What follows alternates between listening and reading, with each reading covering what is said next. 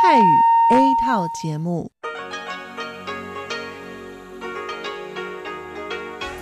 ที่นี่สถานีวิทยุเรดิโอไต้หวันอินเตอร์เนชันแนล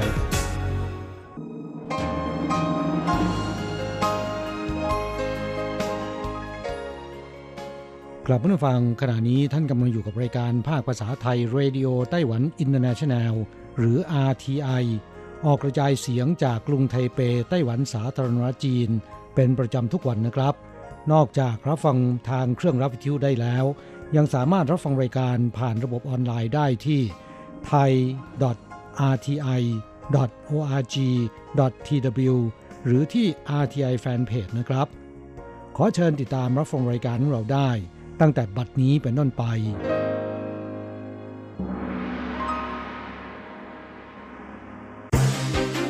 ลำดับแรก ขอเชิญติดตามรับฟัง ข่าวประจำวัน สวัสดีค่ะท่านผู้ฟังที่เคารพ ช่วงของข่าวจากรายการเรดิโอไต้หวันอินเตอร์เนชันแนล ประจำวันอังคารที่ 11 สิงหาคม ปีพุทธศักราช 2563 สำหรับข่าวไต้หวัน มีดิฉันอ่านชานทรงพุทธเป็นผู้รายงานค่ะ หัวข้อข่าวมีดังนี้ รัฐมนตรีสาธารณสุขสหรัฐชี้ผลสำฤทธิ์ด้านการป้องกันโควิดของไต้หวัน ควรได้รับการยอมรับจากทั่วโลก ไต้หวันทุ่มงบ 1,000 ล้านปรับปรุงระบบคอมพิวเตอร์ของกรมอุตุนิยมวิทยา หวังยกระดับความแม่นยำด้านการพยากรณ์อากาศ ฟาร์มไก่ที่จางหัวติดเชื้อไข้หวัดนกฆ่าไก่ทิ้งทั้งฟาร์ม 16,031 ตัว พบเต่าตะนุพึ่งฟักออกจากไข่ 24 ตัวที่ชายหาดเคินติง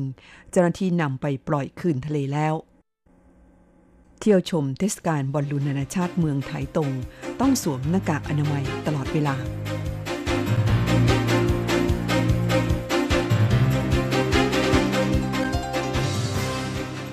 ต่อไปเป็นรายละเอียดของข่าวค่ะ อันดับแรกไปดูข่าวที่รัฐมนตรีสาธารณสุขสหรัฐชี้ ผลสัมฤทธิ์ด้านการป้องกันโควิดของไต้หวัน ควรได้รับการยอมรับจากทั่วโลก นายอเล็กซ์อาซารัฐมนตรีสาธารณสุข และบริการมนุษย์ของสหรัฐ ซึ่งอยู่ระหว่างการเยือนไต้หวัน เช้าวันที่ 11 สิงหาคมนี้ได้พบปะสนทนากับนายอู๋เจาเซี่ยรัฐมนตรีว่าการกระทรวงการต่างประเทศ ไต้หวันสาธารณรัฐจีน ที่โรงแรม Grand Mayfull Hotel ระหว่างการพบปะสนทนากันในครั้งนี้นายอู๋เจาเซี่ยกล่าวว่าไต้หวันประสบความสำเร็จอย่างสูงในด้านการควบคุมโรคติดเชื้อไวรัสโคโรนา 2019 หรือโควิด -19 เชื้อโควิด -19 ไม่สามารถคุกคามวิถีชีวิตของประชาชนในไต้หวัน แต่ชาวไต้หวันถูกคุกคาม ด้านการทหาร การต่างประเทศและโรคภัยไข้เจ็บเป็นประจำ จนคุ้นเคยกับสิ่งเหล่านี้ไต้หวันทำให้ทั่วโลกรับรู้ว่า สังคมที่เปิดกว้าง และการเตรียมการล่วงหน้าอย่างโปร่งใส สามารถต่อต้านการคุกคามของเชื้อไวรัสได้อย่างมีประสิทธิภาพมากกว่า การที่เจ้าหน้าที่รัฐบาลของประเทศเผด็จการที่ไม่กล้าเปิดเผยความจริง ภายใต้รูปแบบสังคมไต้หวันที่มีความโปร่งใส รัฐบาลไม่สามารถโกหก หรือปิดบังความจริงใด ๆ ได้นายอูเจ้าเชี่ยยังกล่าวว่า เนื่องจากจีนกดดันไต้หวันอย่างต่อเนื่อง และยังพยายามบีบบังคับ ให้ชาวไต้หวันยอมรับเงื่อนไขทางการเมือง ตามที่จีนเป็นฝ่ายกำหนดขึ้น กลายเป็นฮ่องกงแห่งที่สองทำให้ไต้หวันตกอยู่ในสถานการณ์ที่ยากลำบากขึ้นเป็นลำดับ แต่เรายังโชคดีที่มีมิตรสหายชาวอเมริกัน ที่มีน้ำใจไมตรี ยินดีให้ความช่วยเหลือไต้หวันอาทินายอเล็กซ์อาซา ที่คอยแสวงหาโอกาส และสนับสนุนไต้หวันในเวทีระหว่างประเทศมาโดยตลอด ซึ่งไม่เพียงเกี่ยวพันกับสถานภาพของไต้หวันเท่านั้น แต่ยังเกี่ยวข้องกับการปกป้องระบอบประชาธิปไตย เมื่อเผชิญกับการถูกอำนาจเผด็จการรุกรานอีกด้วยพร้อมกันนี้รัฐมนตรีต่างประเทศไต้หวันยังย้ำในตอนท้ายว่าไต้หวันต้องได้รับชัยชนะ ประชาธิปไตยจึงจะคงอยู่อย่างยั่งยืน ทางด้านนายอเล็กซ์อาซากล่าวว่ารู้สึกเป็นเกียรติที่รับหน้าที่เป็นตัวแทนประธานาธิบดีโดนัลด์ทรัมป์แห่งสหรัฐ ในการนำความปรารถนาดีมาส่งมอบให้ฝ่ายไต้หวัน พร้อมกันนี้ขอชื่นชมความเป็นผู้นำในด้านสาธารณสุขของไต้หวัน วิกฤตโควิดในครั้งนี้ เป็นการส่งสัญญาณเตือนให้เราทราบว่าไต้หวันมีผลสำฤทธิ์หลายด้านที่น่าภาคภูมิใจมาตรการป้องกันโรคของไต้หวันถือเป็นต้นแบบของโลก และไต้หวันยังได้หยิบยื่นความช่วยเหลือให้แก่นานาชาติ ตามสโลแกน ไต้หวันช่วยได้ และไต้หวันกำลังช่วย ฝ่ายสหรัฐเห็นว่าผลสำฤทธิ์ด้านการป้องกันโควิดของไต้หวันนั้น ควรได้รับการยอมรับจากทั่วโลกทางนี้รัฐมนตรีสาธารณสุขสหรัฐมีกำหนดเยือนไต้หวัน ระหว่างวันที่ 9 ถึง 13 สิงหาคมนี้ โดยเมื่อวันที่ 10 สิงหาคมที่ผ่านมา ในช่วงเช้า ได้เข้าพบสนทนากับประธานาธิบดีชาอิงหวน ช่วงบ่ายเยี่ยมชมศูนย์บัญชาการควบคุมโรคไต้หวัน และลงนามบันทึกความร่วมมือ ด้านการสาธารณสุขระหว่างไต้หวันกับสหรัฐสำหรับในช่วงบ่ายวันนี้ ได้แสดงปาฐกถาที่วิทยาลัยการสาธารณสุข มหาวิทยาลัยแห่งชาติไต้หวัน วันที่ 12 สิงหาคม จะเดินทางไปไว้อะไร ต่อการจากไปของอดีตประธานาธิบดีหลี่เติงฮุย และจะเดินทางกลับสหรัฐ ในวันที่ 13 สิงหาคมนี้ ข่าวต่อไปไต้หวันทุ่มงบ 1,000 ล้าน ปรับปรุงระบบคอมพิวเตอร์กรมอุตุนิยมวิทยา หวังยกระดับความแม่นยำด้านพยากรณ์อากาศ นายซูเจินชังนายกรัฐมนตรีไต้หวันสาธารณรัฐจีน กล่าวขณะตรวจเยี่ยมกรมอุตุนิยมวิทยาเมื่อวันที่ 10 สิงหาคมที่ผ่านมาว่า จะจัดสรรงบประมาณจำนวน 1,000 ล้านเหรียญไต้หวัน เพื่อใช้จัดซื้ออุปกรณ์ และปรับปรุงระบบคอมพิวเตอร์ของกรมอุตุนิยมวิทยา เพื่อยกระดับความแม่นยำด้านการพยากรณ์อากาศ ให้ก้าวสู่ระดับแนวหน้าของโลกนายสุเจินชังอย่างย้ำว่า หากกรมอุตุนิยมวิทยามีอุปกรณ์และเครื่องมือที่ล้ำสมัย และมีประสิทธิภาพ จะช่วยให้ไต้หวันได้รับข้อมูล ด้านสภาพภูมิอากาศที่แม่นยำและรวดเร็ว ซึ่งจะทำให้ไต้หวันสามารถก้าวขึ้นสู่ระดับแนวหน้าของโลก ขณะเดียวกันก็จะช่วยให้ประชาชนได้รับข่าวสารด้านการพยากรณ์อากาศที่รวดเร็ว ซึ่งจะช่วยลดความสูญเสีย อันเนื่องมาจากภัยพิบัติทางธรรมชาติลงได้ นายเจิ้งหมิงเตียน อธิบดีกรมอุตุนิยมวิทยาไต้หวันเปิดเผยว่า งบประมาณที่ได้รับการจัดสรร 1,000 ล้านเหรียญไต้หวันในครั้งนี้ จะนำมาใช้ในการจัดซื้ออุปกรณ์และระบบคอมพิวเตอร์รุ่นใหม่ล่าสุด ซึ่งโดยทั่วไปแล้วระบบคอมพิวเตอร์ที่ใช้ในการพยากรณ์สภาพภูมิอากาศนั้นจำเป็นต้องมีการปรับปรุงใหม่ทุก 6-7 ปี คาดการว่าระบบคอมพิวเตอร์ใหม่นี้จะมีการปรับปรุงและติดตั้งแล้วเสร็จในอีก 2 ปีข้างหน้าข่าวต่อไปฟาร์มไก่ที่จางหัวติดเชื้อไข้หวัดนกฆ่าไก่ทิ้งทั้งฟาร์ม 16,031 ตัวแล้ว ฟาร์มเลี้ยงไก่แห่งหนึ่งที่ตำบลเอ้อหลินเมืองจางหัวมีไก่ตายผิดปกติ หลังผ่านการยืนยันของสำนักงานป้องกันโรคสัตว์ เมืองจางหัวที่เก็บตัวอย่างไปตรวจในห้องปฏิบัติการพบว่า ไก่ตายเพราะติดเชื้อไข้หวัดนก สายพันธุ์ H5N5 ซึ่งได้ทำการฆ่าไก่ทั้งหมดในฟาร์มแห่งนี้จำนวน 16,031 ตัว และได้ฉีดพ่นยาฆ่าเชื้อแล้วเมื่อวันที่ 10 สิงหาคมที่ผ่านมานายตงเมิ่งจื้อ ผู้อำนวยการสำนักงงานป้องกันโรคสัตว์เมืองจางหัวเปิดเผยว่า หลังพบว่ามีไก่ในฟาร์มดังกล่าวตายผิดปกติ ได้รีบจัดส่งเจ้าหน้าที่ไปเก็บตัวอย่าง และสั่งห้ามเคลื่อนย้ายสัตว์ปีกในฟาร์ม หลังผลการตรวจจากห้องปฏิบัติการยืนยันว่าเป็นการติดเชื้อไข้หวัดนกสายพันธุ์ H5N5 จึงสั่งให้ฆ่าสัตว์ปีกในฟาร์มดังกล่าวทั้งหมดจำนวน 16,031 ตัวจากการที่ระยะนี้สภาพอากาศในไต้หวันร้อนจัดและอุณหภูมิสูง ทำให้ภูมิคุ้มกันโรคของสัตว์ปีกลดลง พร้อมกันนี้ยังได้เรียกร้องให้ฟาร์มเลี้ยงไก่อย่าใช้วัคซีนผิดกฎหมาย และต้องเตรียมพร้อมรับมือกับการห้ามเคลื่อนย้ายสัตว์ปีก ควบคุมการเข้าออกของรถและคน หากหลีกเลี่ยงไม่ได้ ต้องให้เปลี่ยนมาสวมชุดป้องกันเชื้อโรค และฉีดพ่นยาฆ่าเชื้อรถทุกคันที่เข้าออกฟาร์มพบลูกเต่าตะนุพึ่งฟักออกจากไข่ 24 ตัวหลงทางอยู่ที่ชายหาดเคินติง เจ้าหน้าที่ช่วยนำไปปล่อยคืนทะเลแล้ว ชาวบ้านที่อาศัยอยู่ในละแวกใกล้กับชายหาดต้าวัน ในอุทยานแห่งชาติเขินติง แจ้งต่อเจ้าหน้าที่สำนักงงานป้องกันชายฝั่งทะเลว่า พบลูกเต่าตะนุพึ่งฟักออกจากไข่จำนวน 24 ตัวที่ชายหาด หาทางลงทะเลไม่เจอ จ้าหน้าที่ยามฝั่ง และเจ้าหน้าที่สำนักงงานบริหารอุทยานแห่งชาติเขินติง ได้รุดไปยังสถานที่ที่ชาวบ้านแจ้งว่าพบลูกเต่าทะเล ซึ่งพบว่าลูกเต่าเหล่านี้มีจำนวนถึง 24 ตัว หลงทางเพราะแสงไฟจากโรงแรมที่ตั้งอยู่ริมหาด นายฉีฟงเซิง รองหัวหน้าหน่วยยามฝั่งเขตใต้กล่าวว่า ได้แจ้งให้โรงแรมริมชายหาดปิดไฟบางจุด และปรับแสงไฟให้อ่อนละมุนลง จากนั้นเจ้าหน้าที่ได้ช่วยกันจับลูกเต่าตะนุจำนวน 24 ตัว และตรวจดูว่าได้รับบาดเจ็บหรือไม่ แล้วจึงนำไปปล่อยลงทะเลแล้วคุณผู้ฟังคะเต่าตะนุ ซึ่งเป็นสัตว์สงวนจะโตเต็มที่เมื่ออายุได้ 4-7 ปี เมื่อถึงฤดูวางไข่ อยู่ในช่วงเดือนมิถุนายนถึงเดือนกันยายนของทุกปี จะขึ้นมาวางไข่บนชายหาด เมื่อลูกเต่าฟักตัวออกจากไข่แล้วก็จะหาทางกลับลงไปใช้ชีวิตในทะเลตามเดิม และเชื่อกันว่าเต่าตะนุจะมีอายุยืนยาวถึง 80 ปีเข้าต่อไปเที่ยวชมเทศกาลบอลลูนนานาชาติเมืองไทยตรงต้องสวมหน้ากากอนามัยตลอดเวลา คุณผู้ฟังคะเทศกาลบอลลูนนานาชาติปี 2020 ที่เมืองไถตง ทางภาคตะวันออกของไต้หวัน ซึ่งเปิดฉากขึ้นตั้งแต่วันที่ 11 กรกฎาคมที่ผ่านมา และจะสิ้นสุดลงในวันที่ 30 สิงหาคมนี้ จากสถิติพบว่าจนถึงขณะนี้มีผู้เข้าชมงานมากกว่า 600,000 คนแล้วแต่เนื่องจากในระยะนี้ไต้หวันพบผู้ติดเชื้อโควิด -19 หาต้นต่อการติดเชื้อไม่พบ ศูนย์วิชาการควบคุมโรคไต้หวันได้ประกาศให้สวมใส่หน้ากากอนามัย ในสถานที่สาธารณะ 8 ประเภท ซึ่งรวมการร่วมกิจกรรมขนาดใหญ่ เทศบาลเมืองไถตงจึงประกาศให้พนักงานบริการ และผู้เข้าชมทุกคนต้องสวมใส่หน้ากากอนามัยตลอดเวลา ตั้งแต่วันที่ 10 สิงหาคมนี้เป็นต้นไปท่านฝั่งคาที่ท่านรับฟังจบลงไปแล้วนั้นเป็นช่วงของข่าวไต้หวันประจำวันนี้นำเสนอโดยดิฉันอัญชันทรงพุทธค่ะ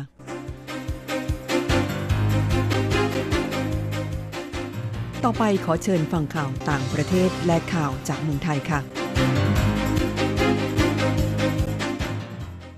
สวัสดีครับคุณผู้ฟังที่รักและเคารพทุกท่านครับสำหรับในช่วงของข่าวต่างประเทศ และข่าวจากเมืองไทยในวันนี้นะครับ ก็มีผมกฤษณัยสายประพาสเป็นผู้รายงานครับ เรามาเริ่มต้นกันที่ข่าวต่างประเทศกันก่อนครับ โดยเหตุระเบิดโกดังสารเคมีแอมโมเนียมไนเตรตปริมาณกว่า 2,750 ตัน บริเวณท่าเรือกรุงเบรุต นครหลวงของเลบานอน เมื่อช่วงเย็นวันที่ 4 สิงหาคมตามเวลาท้องถิ่นนะครับ ก็ทำให้สารไวไฟระเบิดอย่างรุนแรงทำลายพื้นที่ท่าเรือพังราบคาบ บริเวณกว้างตัวเลขผู้เสียชีวิต พุ่งทะยานขึ้นถึงกว่า 200 ราย ยังสูญหายอีกหลายคนนะครับ ผู้บาดเจ็บมากกว่า 6,000 คนชาวบ้านต้องไร้ที่อยู่อาศัย มากกว่า 3 0 0แสนคนทันทีครับ นานาชาติต่างเร่งระดมทุนช่วยเหลือเลบานอน ได้แล้วกว่า 297 ล้านเหรียญสหรัฐ ประกอบด้วยสหภาพยุโรป อังกฤษ เยอรมนีฝรั่งเศส สเปน สวิตเซอร์แลนด์ สหรัฐ กาตาร์ คูเวต เดนมาร์ก และก็นอร์เวย์ครับ แต่ความเสียหายที่ประเมินจากเหตุระเบิดรุนแรงครั้งนี้นั้น มากถึงราว 15,000 ล้านเหรียญสหรัฐครับ นอกจากนี้เนี่ยเหตุระเบิดถล่มท่าเรือกรุงเบรุตคราวนี้ ยังก่อความเสียหายแก่โบราณสถานแห่งหนึ่ง อายุเก่าแก่กว่า 160 ปี ขณะที่รัฐมนตรีรัฐบาลเลบานอน ก็ลาออกเพื่อแสดงความรับผิดชอบแล้ว 3 ราย คือรัฐมนตรีด้านสิ่งแวดล้อม รัฐมนตรีข่าวสาร แล้วก็รัฐมนตรียุติธรรมนะครับ ครับช่วงนี้เราไปติดตามข่าวคราวจากเมืองไทยกันบ้างครับ เป็นข่าวเกี่ยวกับท่านนายกรัฐมนตรีพลเอกประยุทธ์จันโอชานะครับแล้วก็รัฐมนตรีว่าการกระทรวงกลาโหมด้วย ได้สัมภาษณ์ถึงความคืบหน้าการจัดเวทีสาธารณะ รับฟังความเห็นจากนักศึกษา และคนรุ่นใหม่ครับว่า วันนี้เตรียมไว้พร้อมหมดแล้วกำหนดพื้นที่ไว้หมดแล้ว เริ่มตั้งแต่กลางเดือนสิงหาคมเป็นต้นไป โดยจะจัดหลายพื้นที่แล้วก็หลายภูมิภาคทั่วประเทศ ซึ่งจะมีการสรุปส่งรายละเอียดให้ตนดูก่อน เมื่อถามว่าได้ติดตามการชุมนุมของกลุ่มนักศึกษา ที่มหาลัยธรรมศาสตร์หรือไม่พลเอกประยุทธ์บอกว่าตนเป็นนายกไม่ติดตามได้อย่างไร ติดตามทุกเรื่อง ซึ่งการชุมนุมเป็นสิทธิ์ แต่การชุมนุมที่เกิดเลยมากๆ ขอถามสื่อมองว่าอย่างไร โดยผู้สื่อข่าวรายงานว่า สื่อไม่ได้ตอบคำถาม นายกจึงกล่าวว่าตอบสิตอบ ไม่กล้าตอบอีก สื่อก็ต้องแสดงความเห็นบ้าง ว่าทำยังไงให้บ้านเมืองสงบเรียบร้อย เพื่อให้เดินหน้าแก้ปัญหาโควิด -19 ไปได้ทำอย่างไรให้รัฐบาลทำงานได้ณเวลานี้คนเดือดร้อน รอแก้ปัญหาอีกเยอะแยะ ไม่เฉพาะคนรุ่นใหม่ ซึ่งการทำแบบนั้นเหมาะสมหรือไม่ ถ้าเกินเลยไปมากๆจะทำอย่างไร แล้วกฎหมายอยู่ตรงไหน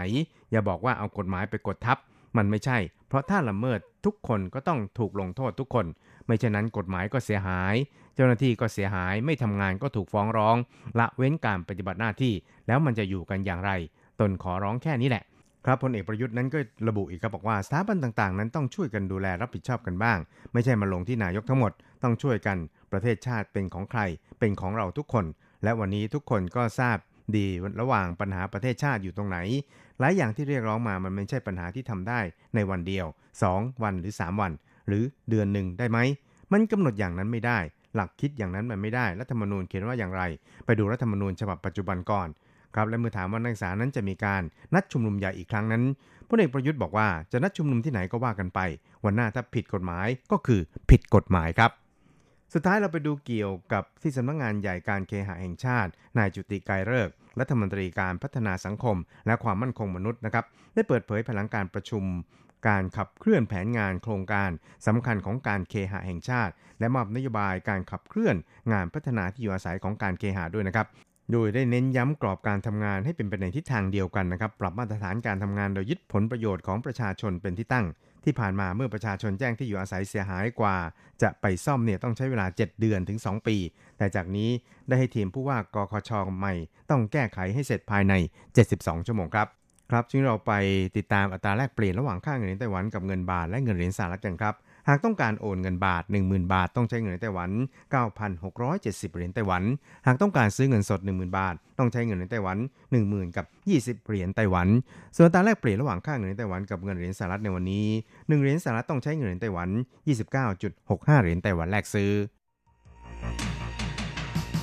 วิทยาการที่ก้าวหน้า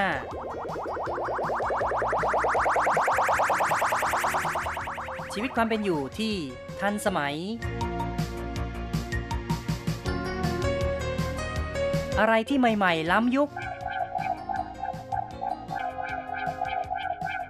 ขอเชิญติดตามใน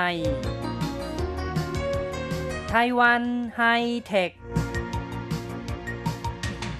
ดำเนินรายการโดย แสงชัย กิตติภูมิวงศ์ คุณผู้ฟังที่รักครับ พบกันอีกแล้วในไต้หวันไฮเทคผมแสงชัยนะครับ ในครั้งนี้เราจะมาคุยกันอีกครั้งหนึ่งเกี่ยวกับเรื่องของโอกาส ความท้าทาย การสื่อสารโทรคมนาคมระบบ 5G ของไต้หวัน ในครั้งที่แล้วแสงชัยได้พูดถึงความตื่นตัวในเรื่องของ 5G ในไต้หวัน มีการประชุมสัมมนาเกี่ยวกับการพัฒนาระบบ 5G ซึ่งหน่วยงานของราชการและเอกชนนั้น ได้มาพูดคุยแลกเปลี่ยนความเห็น นายลินจาหลง รัฐมนตรีว่าการกระทรวงคมนาคมของไต้หวัน ได้บอกว่าการพัฒนา 5G ของไต้หวัน ในอนาคตก็จะมุ่งเน้นในเรื่องของความอัจฉริยะต่างๆ อย่างเช่น การจราจรอัจฉริยะได้มีการกำหนดเขตทดลองที่ต้านไห่นะครับ ก็เป็นชุมชนสร้างใหม่อยู่ในเมืองต้านสุยทางตอนเหนือของนครนิวไทเป ได้ทดลองการจราจรอัจฉริยะ และ ในอนาคตนั้นยังจะขยายความอัจฉริยะไปสู่เรื่องของท่าเรือ ท่าอากาศยานที่มีความทันสมัย มีความเป็นอัจฉริยะหรือว่ามีความฉลาดมากขึ้น และจะพัฒนาระบบ Big Data ในเรื่องของการจราจรด้วย ส่วนในภาคเอกชนนั้นก็มีผู้ที่มาแสดงความเห็นหลายคนนะครับ ในครั้งที่แล้ว แสงชัยก็ได้พูดถึงความเห็นของนายเจียนลี่ฟงจากบริษัท Applier นายเจียนลี่ฟงประธานของ Applier ได้บอกว่า AI จะมีบทบาทที่สำคัญเช่นกัน เขาเชื่อว่า AI ในยุค 5G นั้น จะมีความฉลาดมากขึ้น ผู้ประกอบการในไต้หวันจะต้องเตรียมความพร้อมเพื่อพัฒนาผลิตภัณฑ์ หรือพัฒนาแอปพลิเคชันที่มีความร้ายกาจนะครับ คือสามารถที่จะทำงานได้อย่างมีประสิทธิภาพสูง ได้รับความนิยมอย่างแพร่หลาย คุณผู้ฟังครับนี่เป็นข้อมูลสรุปจากการพูดคุยในครั้งที่แล้ว สำหรับในวันนี้ แสงชัยก็ยังมีความเห็นจากผู้บริหารรายอื่น ๆ ที่ได้กล่าวในการประชุมสัมมนาเกี่ยวกับโอกาสและความท้าทายในยุค 5G ของไต้หวัน นายเปลี่ยนชื่อเฉียง ซึ่งเป็นผู้จัดการใหญ่ของบริษัท Microsoft ไต้หวัน ได้บอกว่าในท่ามกลางการระบาดของโควิด -19 นั้นทำให้การพัฒนาดิจิทัลของทั่วโลกเปลี่ยนแปลงไปอย่างรวดเร็ว ผู้ประกอบการ ก็ต้องคิดถึงว่าในยุคนี้จะทำการปรับเปลี่ยนหรือว่าจะยกระดับผลิตภัณฑ์อย่างไรให้ทันกับยุคสมัย ก็จะต้องมีหลักการที่สำคัญ 3 ประการ อย่างแรกคือจะต้องตอบสนองต่อการทำงานที่มีความสัมพันธ์กันนะครับ ก็คือตอบสนองต่อพนักงานที่ต้องทำงานแบบร่วมมือกัน หรือการแชร์ไฟล์ การใช้ไฟล์ไฟล์เดียวกัน ในการทำงานพร้อมกัน ประการที่ 2 คือการตอบสนองต่อลูกค้าที่จะติดต่อกับบริษัท จะต้องสามารถจัดทำระบบในการติดตามประวัติย้อนกลับได้ด้วย และประการที่ 3 ก็เป็นเรื่องของ Big Data กับ AI ทำอย่างไรจะสามารถนำเอา Big Data มาใช้งาน โดยใช้ AI เป็นตัวที่จะเชื่อมโยงนะครับ ให้ระบบนั้นมีความราบรื่น แล้วก็มี ประสิทธิภาพที่สูงขึ้น การยึดกลุ่มในเรื่อง 3 เรื่องนี้ให้ได้จึงจะทำให้ประสบความสำเร็จในการยกระดับกิจการ หรือว่ายกระดับผลิตภัณฑ์ เป็นที่ต้องการของตลาดได้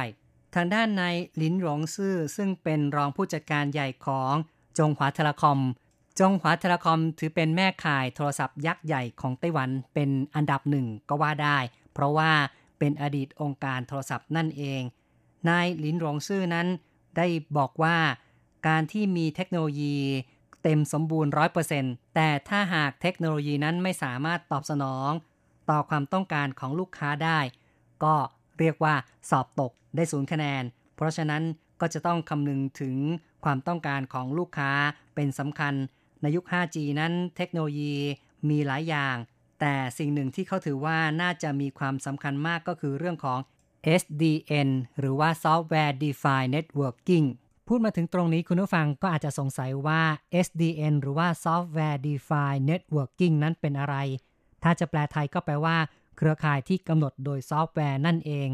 สำหรับผู้ดูแลเครือข่ายปัญหาหนึ่งที่มักจะพบกันอยู่เสมอ ก็คือเรื่องของการตั้งค่าอุปกรณ์ ซึ่งมักจะมีความแตกต่างกันไปตามผู้ผลิตแต่ละราย ปัญหานี้ย่อมหมายถึงความปวดหัว ของผู้ที่ดูแลเครือข่าย ที่จะมีภาระในการจัดการอุปกรณ์ที่แตกต่างกัน แต่จะต้องให้ทำงานร่วมกันให้ได้ ยิ่งร้ายไปกว่านั้น เรามักจะพบว่าอุปกรณ์ที่จะจัดการนั้นเป็นลักษณะปิด เป็นระบบปิดนะครับ ก็คือว่าไม่มีหนทางที่จะจัดการอุปกรณ์ร่วมกัน นอกจากต้องใช้วิธีการเข้าถึง อย่างเช่นการใช้เทลเน็ตหรือว่า SSH ในการเข้าไปจัดการแต่ละอุปกรณ์ เพราะฉะนั้นแนวคิดของ Software Defined Network จึงเป็นเรื่องของการแก้ปัญหานี้ Software Defined Network หรือว่า SDN นั้นเป็นสถาปัตยกรรมของเครือข่าย ที่ดึงการจัดการเครือข่ายทั้งหมดมาอยู่ที่ซอฟต์แวร์ โดยไม่สนใจต่ออุปกรณ์ความแตกต่างผู้ผลิต ซึ่งในแง่นี้ SDN ก็จะแก้ปัญหา ตรงที่ผู้ดูแลเครือข่าย สามารถจัดตั้งค่าอุปกรณ์ในจุดเดียว แล้วนำไปใช้ได้เลย เมื่อมีอุปกรณ์ใหม่ๆ เพิ่มเข้ามาในระบบ ก็ไม่ต้องแก้ไขที่ตัวเครื่อง นอกจากแก้ไขที่ซอฟต์แวร์เพียงเล็กน้อย นี่ก็เป็นวิธีคิดของ SDN ที่จะเข้ามาแก้ไขปัญหา ผู้ดูแลเครือข่าย เป็นแนวทางใหม่ในอุตสาหกรรมคอมพิวเตอร์ และเป็นแนวความคิดที่บริษัทขนาดใหญ่หรือผู้บริการโครงข่ายให้ความสนใจอย่างมาก เนื่องจากว่าจะทำให้เกิดผลลัพธ์ คือความยืดหยุ่น เอื้อต่อการขยายตัวของโครงข่าย เมื่อจำเป็นต้องเพิ่มความสามารถในการรองรับการใช้งาน คุณผู้ฟังครับ นี่ก็เป็นทัศนะอีกประการหนึ่งของผู้บริหารในวงการไอทีไต้หวันที่มองว่า ทิศทางในอนาคตสำหรับ 5G นั้นก็ต้องเน้นเรื่องของ SDN ด้วย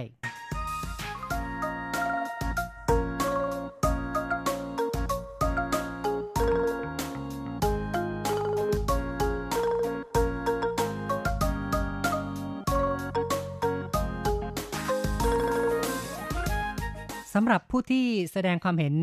คนต่อไปก็คือนายหลิวซือไทยของแคลคอมนายหลิวซือไทยซึ่งเป็นผู้จัดการใหญ่ในภาคพื้นไต้หวันและเอเชียอาคเน ของบริษัทแคลคอมนั้น ก็บอกว่าในช่วง 20 กว่าปีที่ผ่านมา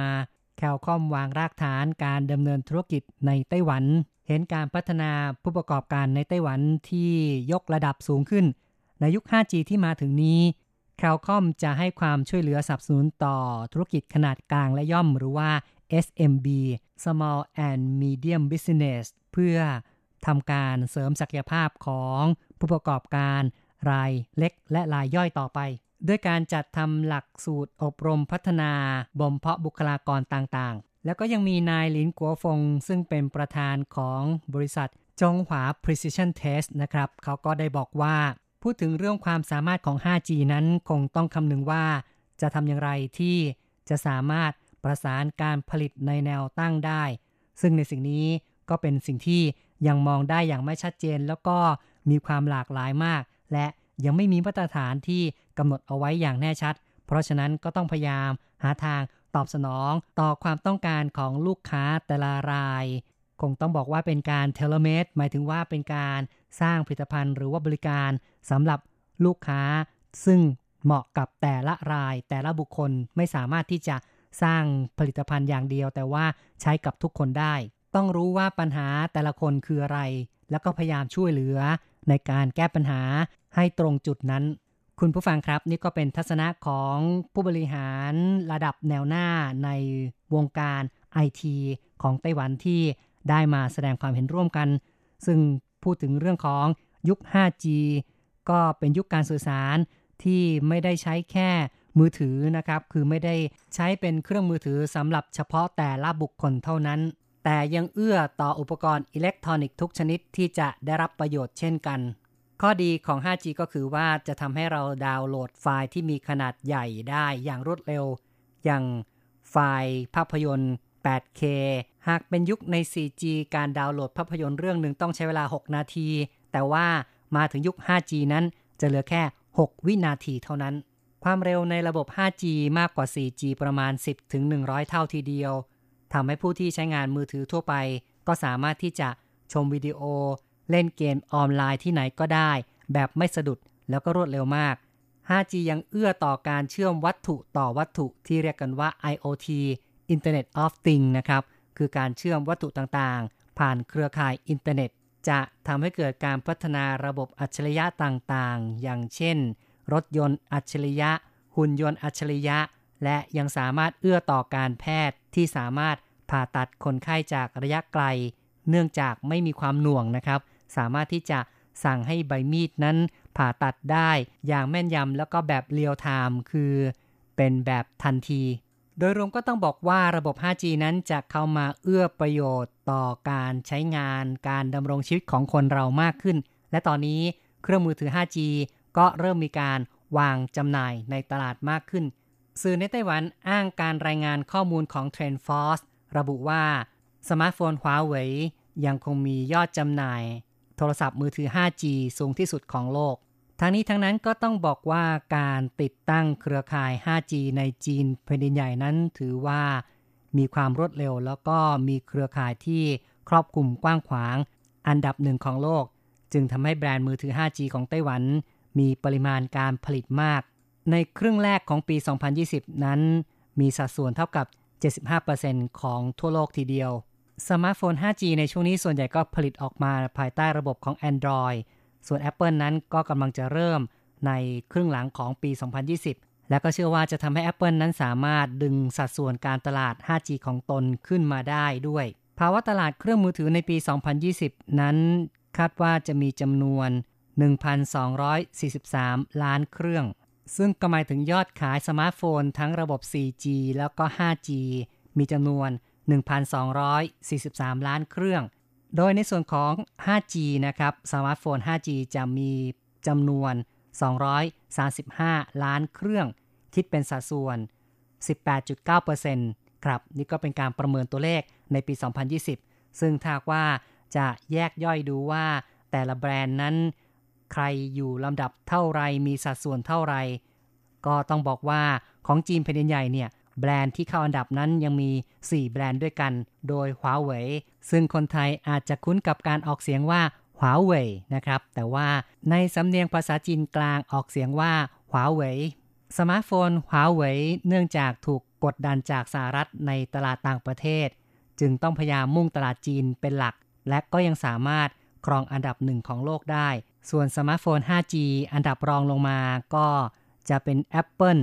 Samsung vivo oppo แล้วก็ xiaomi TrendForce ได้ทำการพยากรณ์ทำการประเมินว่าสมาร์ทโฟน 5G ในปี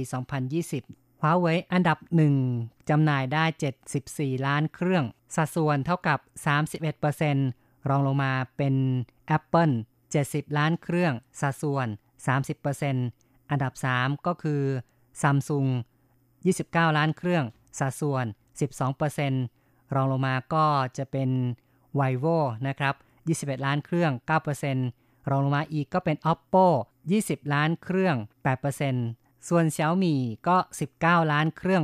8%และยี่ห้ออื่น ๆ อีก 2 ล้านเครื่อง คิดเป็นสัดส่วน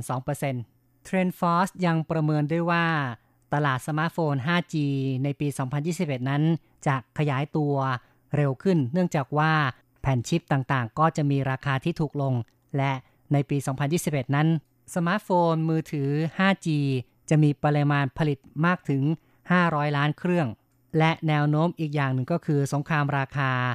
สมาร์ทโฟน 5G นั้นคิดว่าจะเริ่มระอุขึ้นตั้งแต่ช่วงครึ่งหลังของปี 20 ซึ่งบรรดา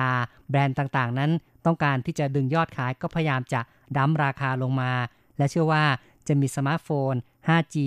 แบรนด์ของจีนในระดับราคา 1,000 หยวนออกวางตลาดนะครับ ก็ประมาณ 4-5,000 บาทไทยนั่นเอง เอาละครับ การพูดคุยในรายการไต้หวันไฮเทคในวันนี้ แสงชัยต้องยุติลงก่อนนะครับ อย่าลืมกลับมาพบกันใหม่ในครั้งต่อไป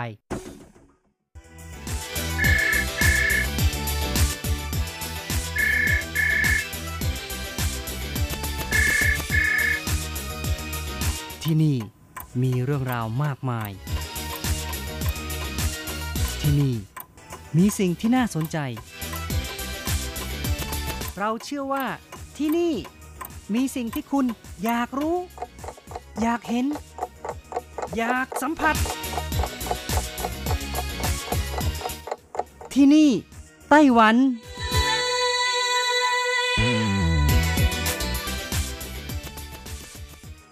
สวัสดีค่ะคุณผู้ฟังพบกันอีกแล้วนะคะ ในช่วงเวลาที่นี่ไต้หวันกับรัจรัสยนต์สุวรรณพร้อมกับเนื้อหาสาระดีๆ ที่นำมาเล่าสู่กันฟังประจำทุกสัปดาห์ ในสัปดาห์นี้ก็เช่นกันค่ะ มีเรื่องราวดีๆ เกี่ยวกับหมูหมูแต่ไม่หมูนะคะ ที่ไต้หวันกลายเป็นเขตปลอด โรคปากเท้าเปื่อยในหมูกับความพยายามนานเกือบ 24 ปี และจะแข่งขันเพื่อการส่งออก หมูสดได้อย่างไรนะคะนำมาเล่าสู่กันฟังค่ะ ค่ะ คุณฟังคะหลังจากที่คณะกรรมการการเกษตรของไต้หวันประกาศในวันที่ 16 มิถุนายนที่ผ่านมาว่า ทางองค์การโรคระบาดสัตว์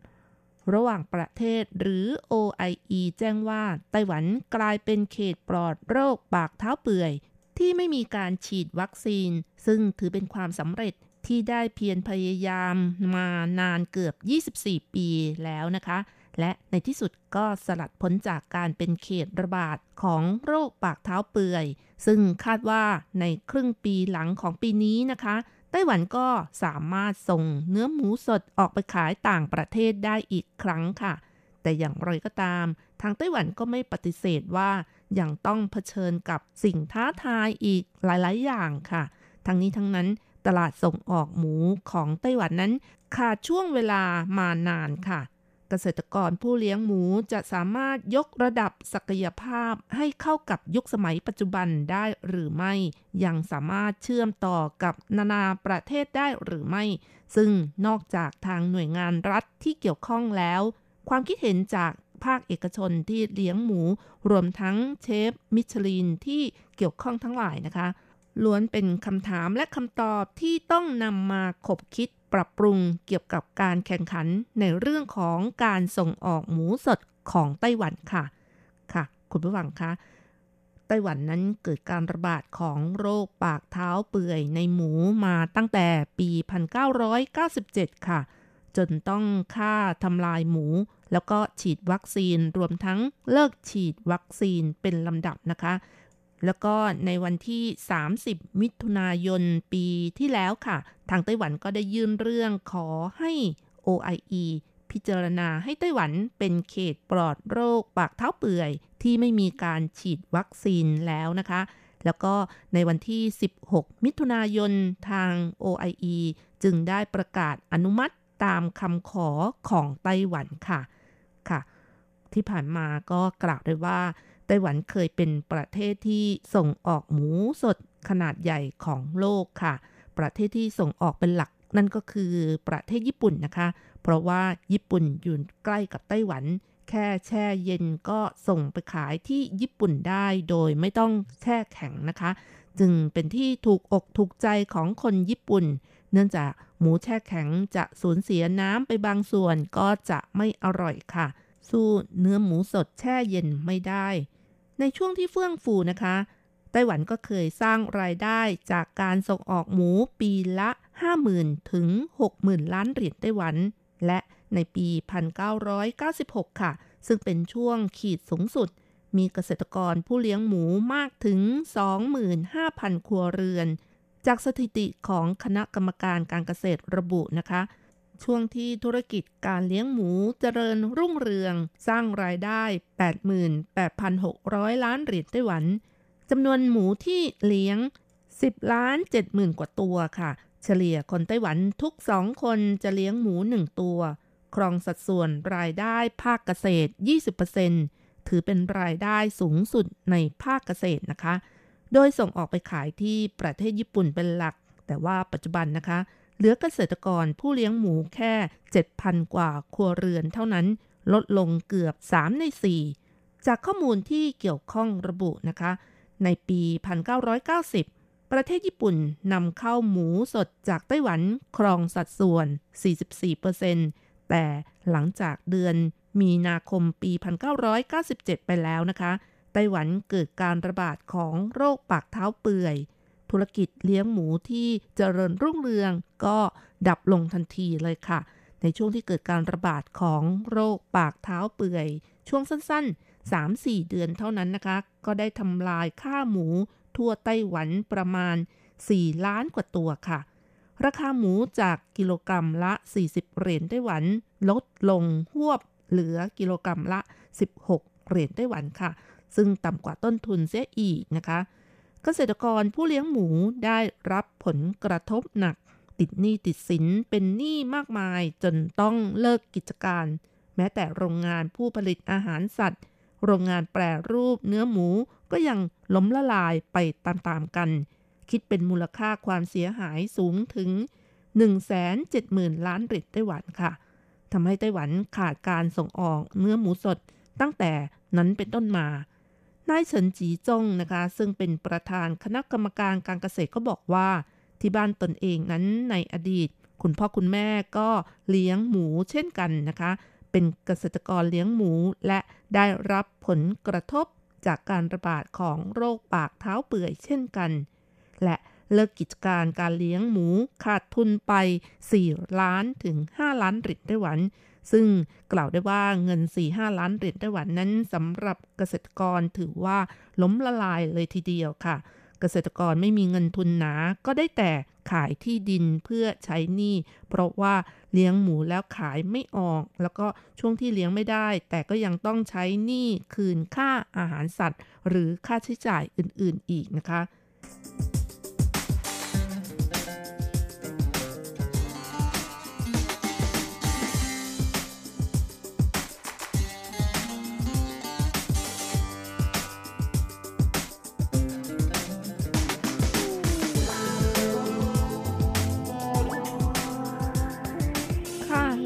ที่ไต้หวันผ่านประสบการณ์ความเจ็บปวด จากการเป็นเขตระบาดของโรคปากเท้าเปื่อย และปัจจุบันก็ได้ปลอดโรคไปแล้วนะคะ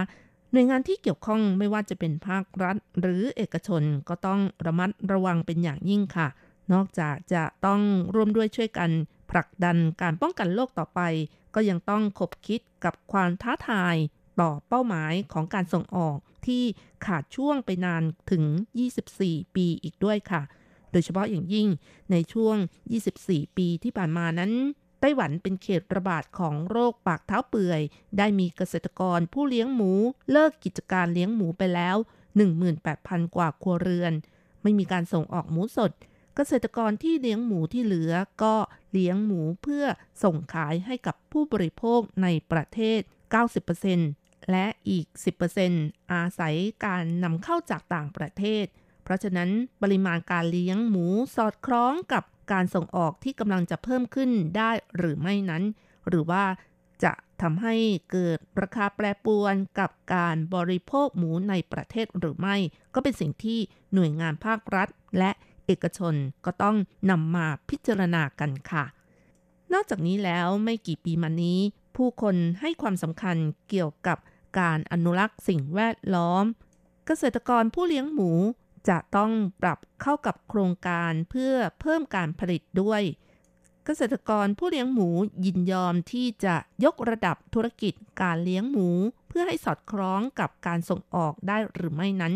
สำหรับผู้เลี้ยงหมูบางรายก็คิดว่าโอกาสสูงสุดของการส่งออกก็คือ จะต้องมีแบรนด์ของตัวเอง แต่หลายคนก็ไม่เห็นด้วย และ มีผู้ประกอบการบางรายก็คิดว่า ควรให้เอกชนไปเจรจาในเรื่องของการส่งออกเอง เพราะถ้าให้รัฐบาลเจรจา เกรงว่าจะมีแรงกดดันในเรื่องของการเมืองค่ะ และยังมีผู้ประกอบการให้ความเห็นว่า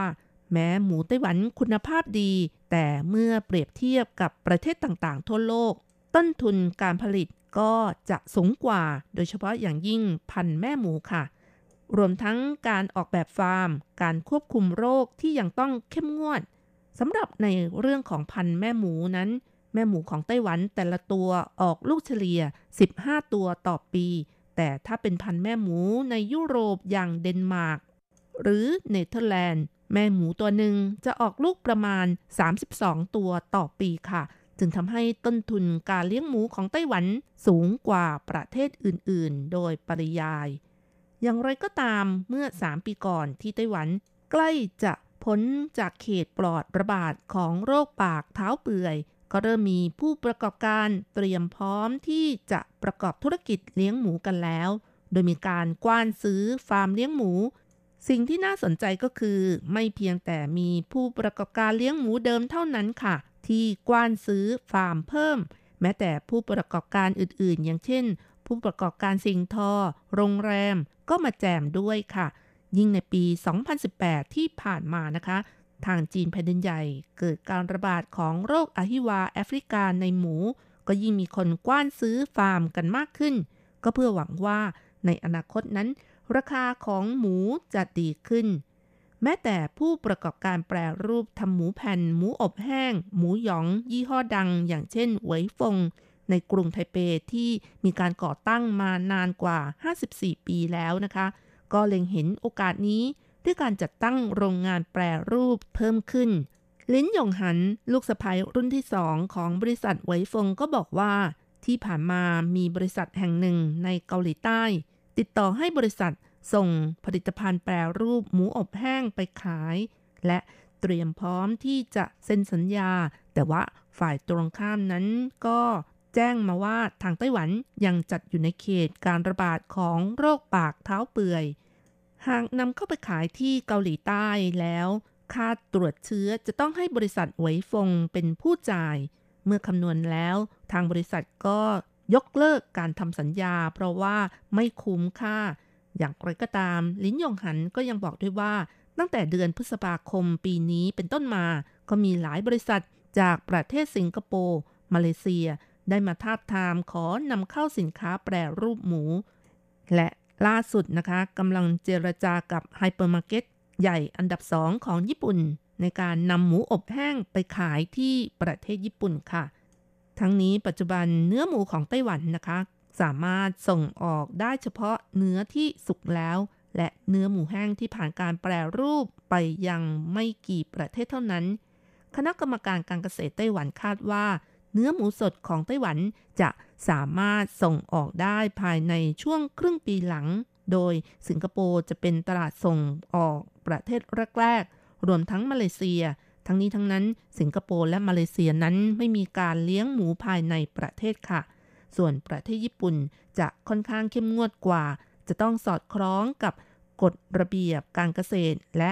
กฎระเบียบผลิตภัณฑ์อาหารด้วย ซึ่งถือว่าเป็นสิ่งที่ท้าทายสูง และอีกประการหนึ่งก็คือ ในปัจจุบันนั้นประเทศญี่ปุ่นมีการนำเข้าเนื้อหมูแช่แข็งจากประเทศเดนมาร์กด้วย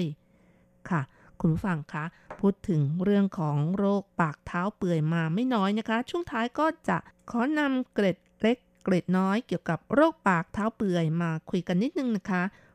โรคปากและเท้าเปื่อย หรือ FMD ก็เป็นโรคติดต่อที่เกิดจากเชื้อไวรัส พบในสัตว์ที่มีกีบคู่อย่างเช่น โค กระบือ หมู แพะ แกะ และกวาง ยกเว้นม้านะคะ ไวรัสที่เป็นสาเหตุของโรคมีหลายชนิดและหลายสายพันธุ์ค่ะ โรคนี้สามารถติดต่อจากสัตว์สู่สัตว์ได้ทั้งทางตรงและทางอ้อมอีกทั้งยังแพร่ระบาดไปอย่างรวดเร็วและวงกว้าง และถ้าจะถามว่าสามารถแพร่ไปสู่คนได้หรือไม่ ซึ่งในทางทฤษฎีนั้นก็บอกว่า แพร่ไปสู่คนได้ทางผิวหนังที่มีบาดแผล หรือการดื่มนมที่ไม่ได้ผ่านการพาสเจอร์ไลซ์มาก่อนค่ะ แต่ว่าอาการที่เกิดกับคนนั้นไม่รุนแรงและไม่ร้ายแรงถึงขั้นชีวิตค่ะ ซึ่งขณะนี้ไต้หวันก็ได้ปลอดจากเขตของการระบาดโรคปากเท้าเปื่อยแล้ว นับเป็นสิ่งที่น่าปิติยินดีเป็นอย่างยิ่ง และช่วงครึ่งปีหลังของปีนี้ก็สามารถส่งออกหมูสดไปขายต่างประเทศได้แล้วค่ะ เอาละค่ะคุณฟังเวลาของรายการหมดลงอีกแล้วนะคะ อย่าลืมนะคะ กลับมาติดตามเรื่องราวดีๆ กับรัชรัตน์ได้ใหม่ในช่วงเวลาที่นี่ไต้หวันสัปดาห์หน้าเวลาเดียวกันสำหรับวันนี้ขอให้ทุกท่าน โชคดีมีความสุข สวัสดีค่ะ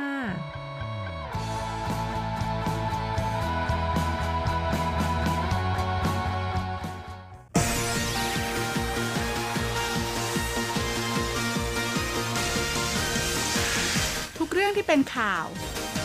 ทุกเรื่องที่เป็นกระแสในสังคมไต้หวัน เราจะจับมาเล่าให้คุณฟังทุกสัปดาห์ที่ RTI ผ่านมุมมองของคนรุ่นใหม่ กับรายการมิติใหม่ไต้หวัน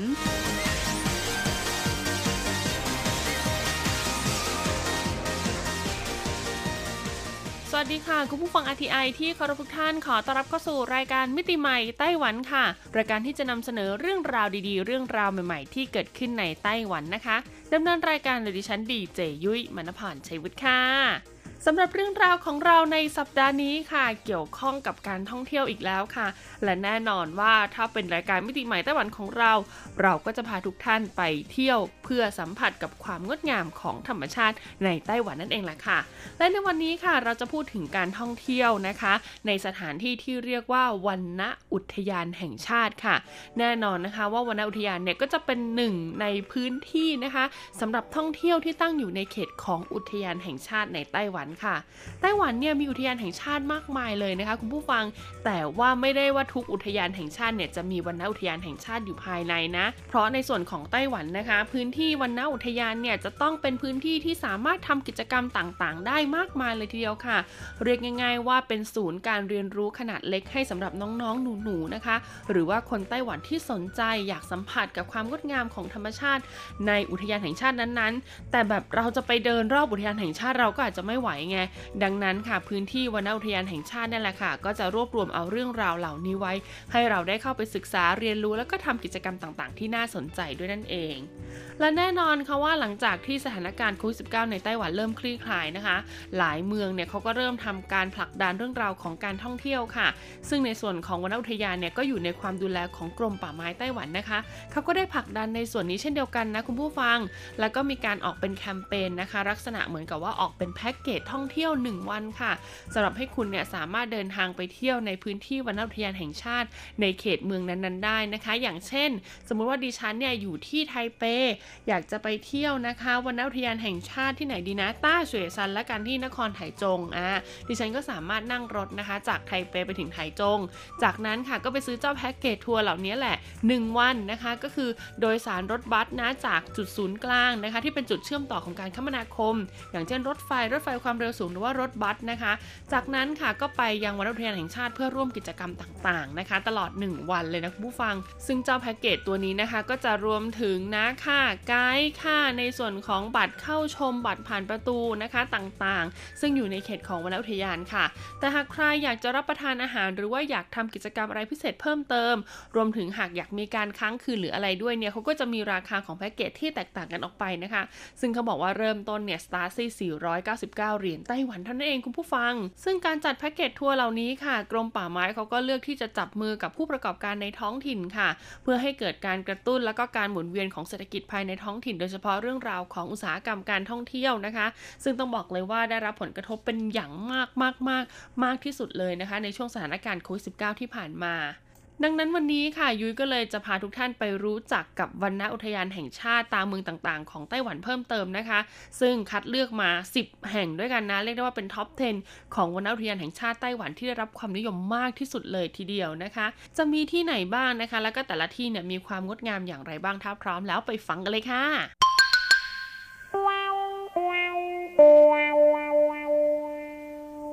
เรามาเริ่มกันที่อันดับ 10 เลยดีกว่านะคะ กับวันนอุทยานแห่งชาติที่มีชื่อว่ากวานอู้ค่ะ ชื่อภาษาอังกฤษของเขานะคะก็คือกวานอู่ National Forest Recreation Area ค่ะ ชื่อภาษาจีนของเขาก็คือ觀霧國家森林 นะคะ 遊樂區 นั่นเอง สำหรับพิกัดที่ตั้งของวนอุทยานแห่งชาติกวานอู้นะคะ ตั้งอยู่ในเขตพื้นที่เมืองเหมียวลี่ค่ะเหมียวลี่เซียนนะคะอำเภอไทอันนะคะไทอันเซียงนะคะ หมู่บ้านเหมยเหวียนชุนปาหลิงค่ะ แล้วก็กวานอู้อีจือสันเฮานั่นเองนะคะ มีความสูงนะคะผู้ฟังเหนือจากระดับน้ำทะเลเนี่ยถึง 1,500 เมตรเลยทีเดียวนะ จริงๆก็คือตำแหน่งของเขาเนี่ยจะคาบเกี่ยวกันนะคะ ระหว่างซินจูกับเหมียวลี่ด้วยนะ โดยเวลาเปิดทำการนะคะ ก็จะเริ่มตั้งแต่ 8 โมงเช้าไปจนถึง 5 โมงเย็นค่ะ แล้วก็ทางวันอุทยานเนี่ยเขามีคำเตือนด้วยนะคุณผู้ฟังว่าไม่อนุญาตให้นำเอาสัตว์เลี้ยงลูกด้วยนมนะคะ ไม่ว่าจะเป็นสุนัขแมวหรือว่าสัตว์เลี้ยงนะคะที่เป็นสัตว์เลี้ยงลูกด้วยนมเนี่ยเข้ามาในเขตพื้นที่วันณอุทยานได้นั่นเอง สำหรับวันนาอุยานแห่งชาติกวนอูนี้นะคะ ต้องบอกเลยว่ามีระบบนิเวศที่ค่อนข้างอุดมสมบูรณ์เลยทีเดียวค่ะ คุณผู้ฟัง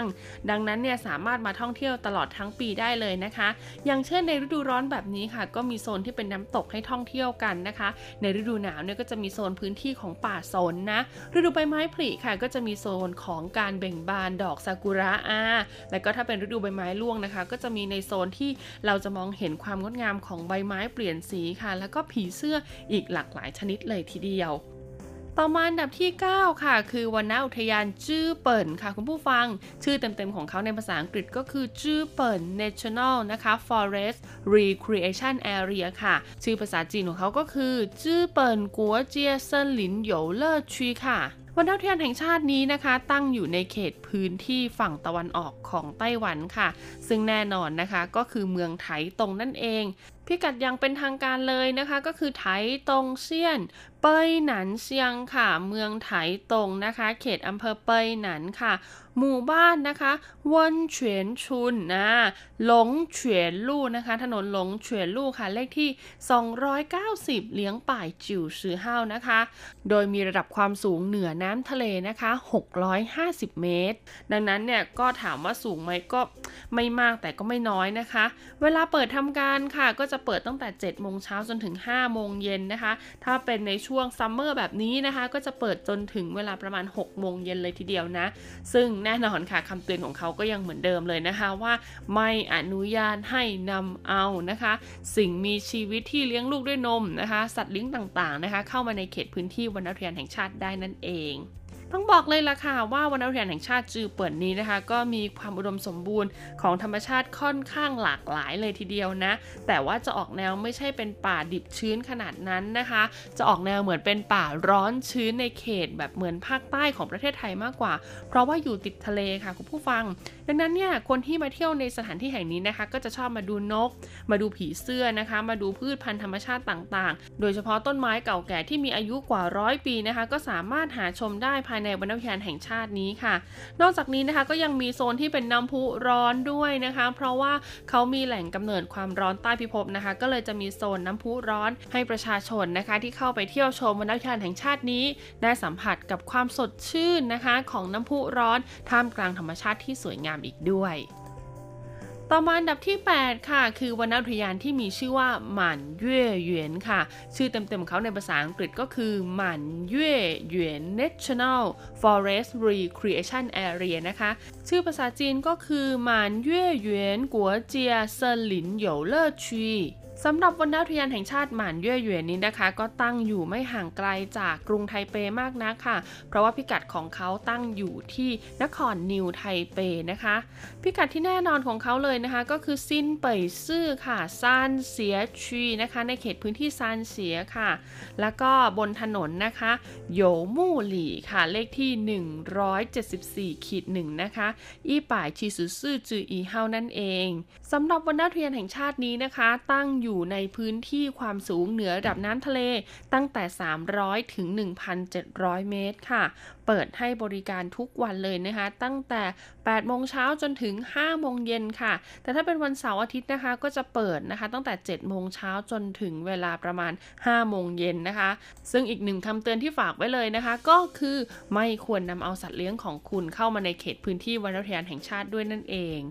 ต้องบอกเลยล่ะค่ะว่าความอุดมสมบูรณ์ของวรรณอุทยานแห่งชาติหมานย่อยเหวียนนี้นะคะ ก็ส่งผลให้สามารถทำกิจกรรมได้หลากหลายเลยทีเดียวค่ะ จะปีนเขาก็ได้จะส่องนกส่องผีเสื้อก็ได้นะคะ หรือว่าจะมาตั้งเต็นท์ตั้งแคมป์อะไรก็ได้นะคุณผู้ฟังเขามีจุดให้เราเนี่ยได้ศึกษาระบบนิเวศทางธรรมชาติด้วยนะคะ นอกจากนี้ค่ะยังมีพื้นที่ที่เป็นโซนน้ำตก แล้วก็โซนแม่น้ำด้วยนะคุณผู้ฟังซึ่งต้องบอกเลยว่าสวยงามมากๆจริง ๆนะคะ และที่สำคัญเนี่ยอยู่ไม่ห่างไกลจากตัวเมืองของกรุงไทเปด้วย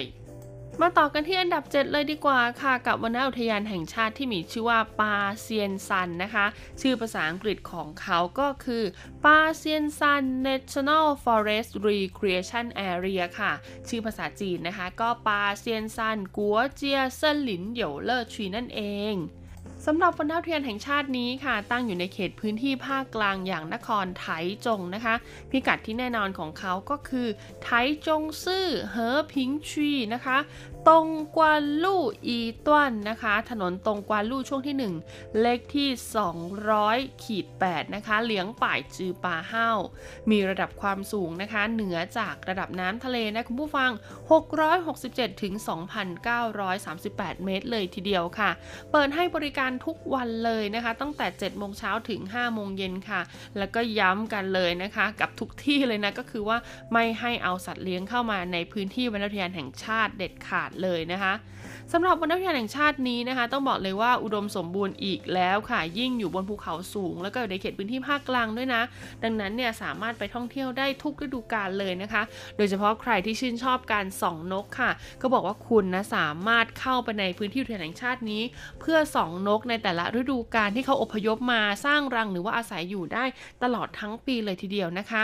นอกจากนี้ก็ยังมีโซนพื้นที่ที่เป็นสวนดอกไม้นะคะ สามารถชมในส่วนของผีเสื้อ ดอกซากุระนะคะ ดอกโยถงควานนะคะ แล้วก็ยังมีพื้นที่ที่เรียบกับลำธารด้วยนะที่ไหลลงจากภูเขาเนี่ยไปจนถึงแม่น้ำในเขตพื้นที่นครไถจงนะคะ นอกจากนี้ยังมีโซนที่เป็นป่าไผ่ด้วยนะคุณผู้ฟังบอกเลยว่าสวยงามมากจริง ๆต่อมาอันดับที่ 6 ค่ะ คือวรรณอุทยานที่มีชื่อว่าเน่ยต้งนะคะ ชื่อภาษาอังกฤษของเขาก็คือเนยต้ง National Forest Recreation Area ค่ะ ภาษาจีนก็คือ內洞國家森林遊樂區 นะคะ ตั้งอยู่ในเขตพื้นที่นครนิวไทเปค่ะ พิกัดอย่างเป็นทางการก็คือ新北市烏來ชีนะคะ ในเขตอูไหลค่ะ บนถนนนะคะ อีเมาหลี่นะคุณผู้ฟังวาวากู่ซื่อสือลิวเฮาค่ะ มีความสูงจากระดับน้ำทะเลนะคะ ตั้งแต่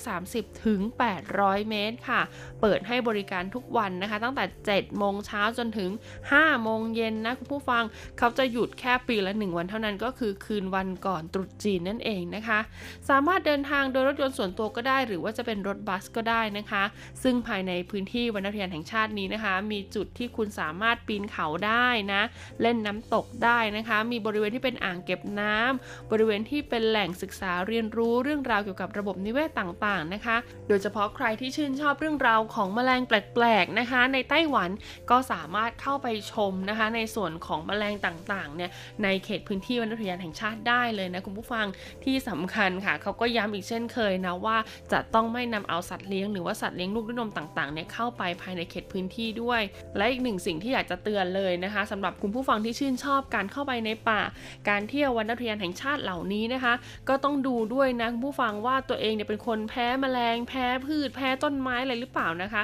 แนะนำว่าให้เตรียมในส่วนของยาแก้แพ้พ้เหล่านี้ไปให้ดีๆนะคะไม่ว่าจะเป็นแบบฉีดแบบทาแบบกินทุกอย่างเลยนะ เพราะว่าถ้าเกิดคุณเผลอไปสัมผัส หรือว่าไปโดนแมลงหรือว่าพืชต่างๆ ที่ร่างกายคุณเนี่ยแพ้ขึ้นมานะคะ อาจจะเป็นเรื่องใหญ่ได้เลยทีเดียวนะ แล้วก็การแต่งกายเนี่ยก็ต้องมิดชิดด้วยนะคุณผู้ฟังไม่ใช่ใส่หูขาสั้นสายเดี่ยวไปอย่างนี้นะคะ ก็จะทำให้พื้นที่ผิวหนังเรือนร่างของคุณเนี่ยมีโอกาสสัมผัสกับสิ่งมีชีวิต ที่อาจจะทำให้คุณเนี่ยเกิดอาการแพ้หรืออาการคันได้ง่ายมากยิ่งขึ้นด้วยนะแต่ว่าเรื่องราวของวันอุทยนแห่งชาติในไต้หวันนะคะ ยังไม่จบเพียงเท่านี้ค่ะ วันนี้แนะนำไปแค่อันดับ 10 ถึงอันดับ 6 เท่านั้นนะคะ สัปดาห์หน้ามาต่อกันที่อันดับ 5 ถึงอันดับ 1 ค่ะ บอกเลยว่าแต่ละที่เนี่ยสวยงามประทับใจแล้วก็มีกิจกรรมมากมายให้คุณได้ไปทดลองทำอย่างแน่นอนนะคะสำหรับวันนี้หมดเวลาแล้วพบกันใหม่ สวัสดีค่ะ